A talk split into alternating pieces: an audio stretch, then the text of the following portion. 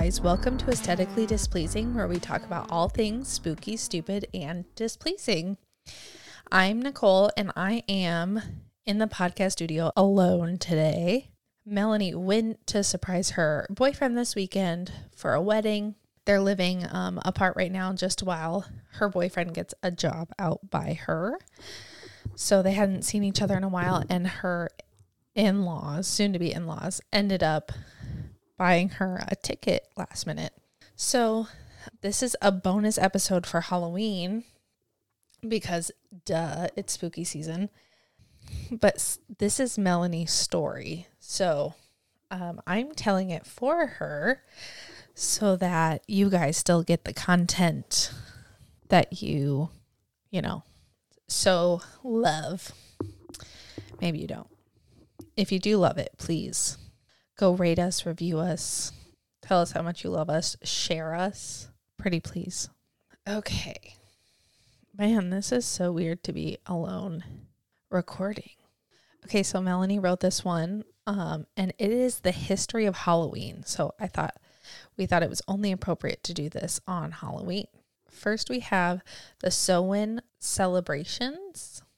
In Celtic Ireland around 2,000 years ago, Samhain represented the division between the lighter half of the year, summer, and the darker half, winter. During the interim, ancient people believed that the line between the spirit world and the mortal one became so thin that the dead could pass through it and walk the earth once more. Samhain was to celebrate the harvest. Samhain was led by druids. A druid was a member of the high ranking class of ancient Celtic cultures.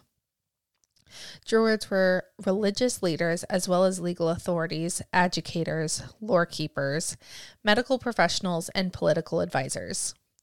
Druids left no written account. While they were reported to be literate, they are believed to have been prevented by the doctrine from recording their knowledge in written form. Their beliefs and practices are attested in some detail by their contemporaries from other cultures, such as the Romans and Greeks. After the harvest was complete, the townspeople and the Druids would light a fire in the town square. The fire was lit using a spinning wheel that would cause friction and start the fire. And this wheel was used to symbolize the sun.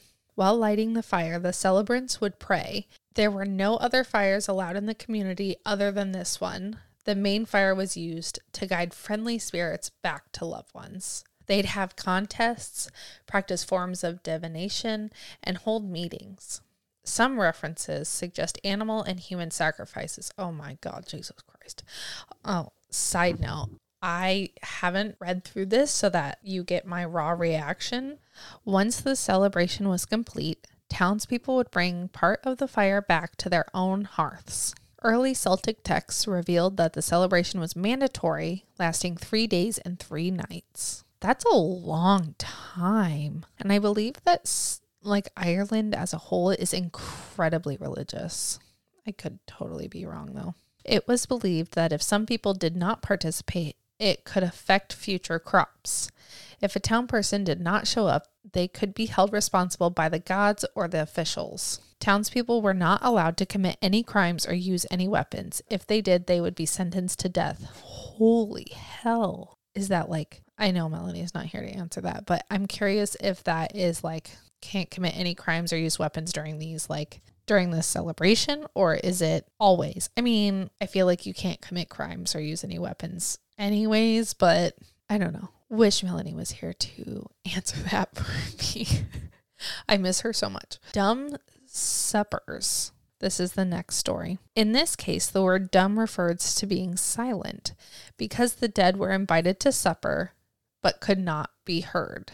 Families would open doors and windows, inviting the dead inside. A lavish meal would be prepared so that some may be shared with the dead. Wine and small baked cakes with crosses in the middle, known as soul cakes, were set out for the dead. Family members shared the news of the year and upcoming events with their ancestors, and children would children would perform for entertainment. That is so sweet. I love that a lot. Um, also, I don't know if there's a lot of people out there that do this, um, but like for my grandma's birthday, my mom always goes to her grave and puts a cupcake out and she literally sits there and tells her like everything that's going on. And I always think that's so sweet.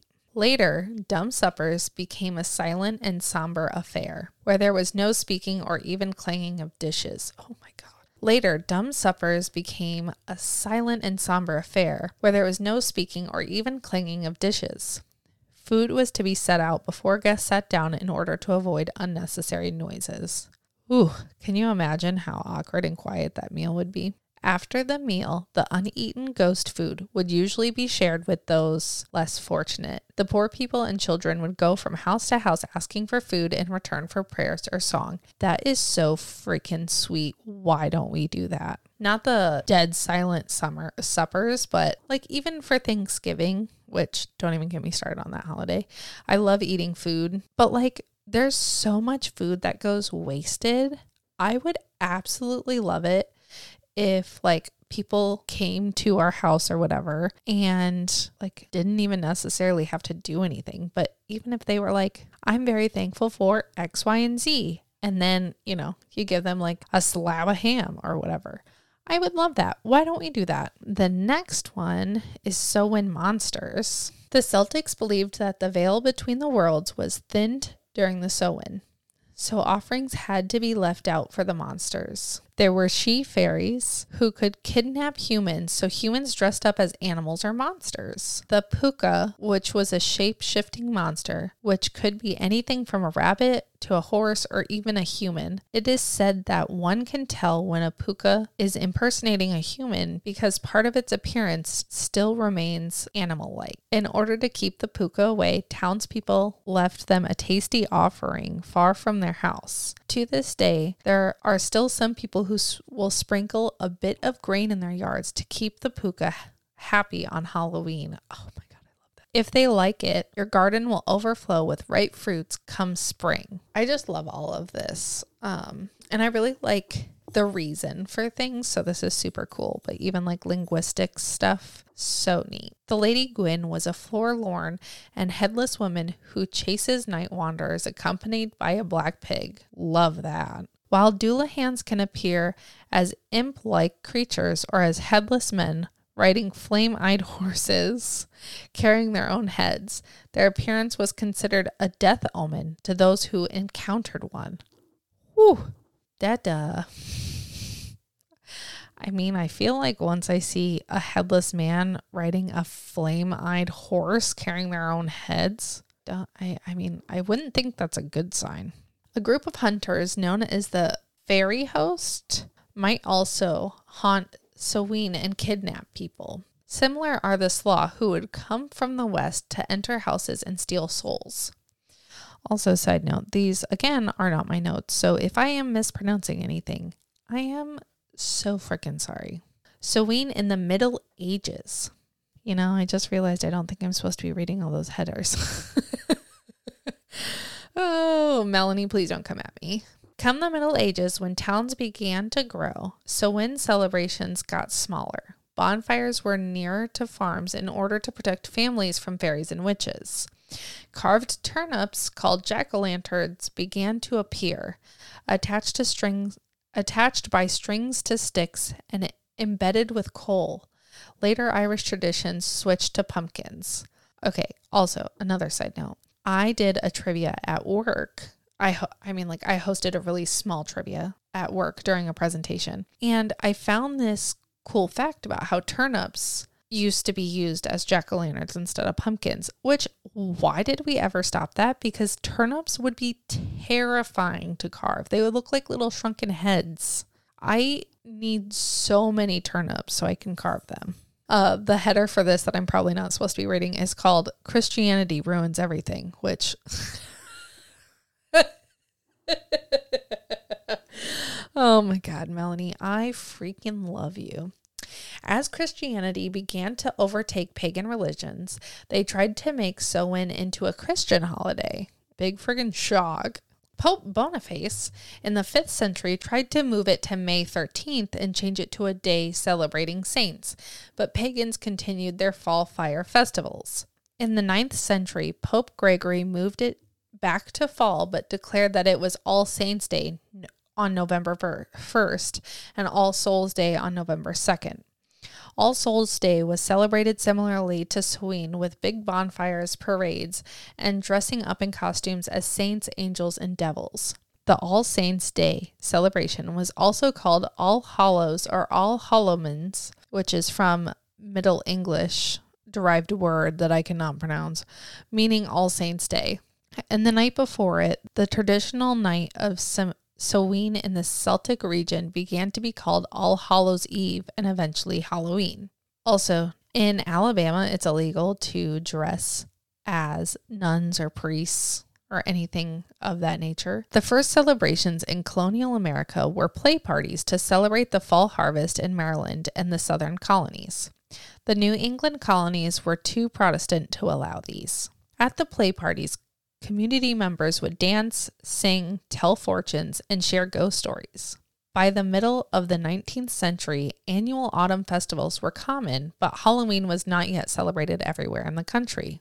In the second half of the 19th century, America was flooded with new in- immigrants. These new immigrants, especially the millions of Irish fleeing from the Irish potato famine, helped popularize the celebration of Halloween nationally. Borrowing from the dumb supper traditions, Americans began to dress up in costumes and go house to house asking for food or money, a practice that eventually became today's trick or treat tradition. Young women believed that on Halloween, they could divine the name or appearance of their future husband by doing tricks with yarn, apple parings, or mirrors. Hell yeah. You know, someday I'm going to need to do a witch episode because I. Okay.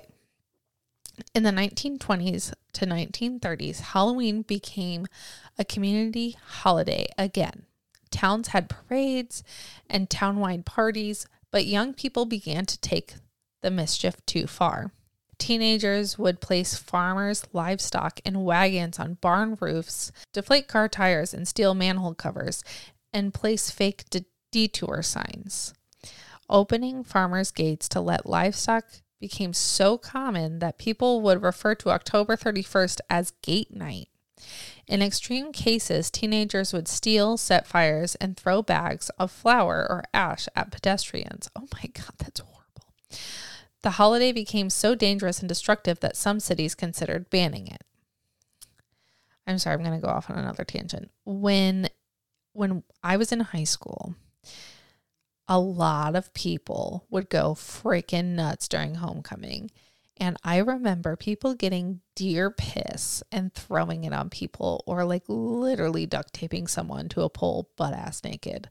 So, for some reason, this does not surprise me that they would throw bags of flowers or ash at people, but oh my goodness, I am shocked this didn't get banned. During the 1930s, civic and religious authorities, community organizations, and neighborhood families began to program parties, carnivals, and costume parades on Halloween to keep kids out of trouble. By the 1950s, town leaders had successfully limited vandalism, and Halloween had evolved into a holiday directed mainly at the young.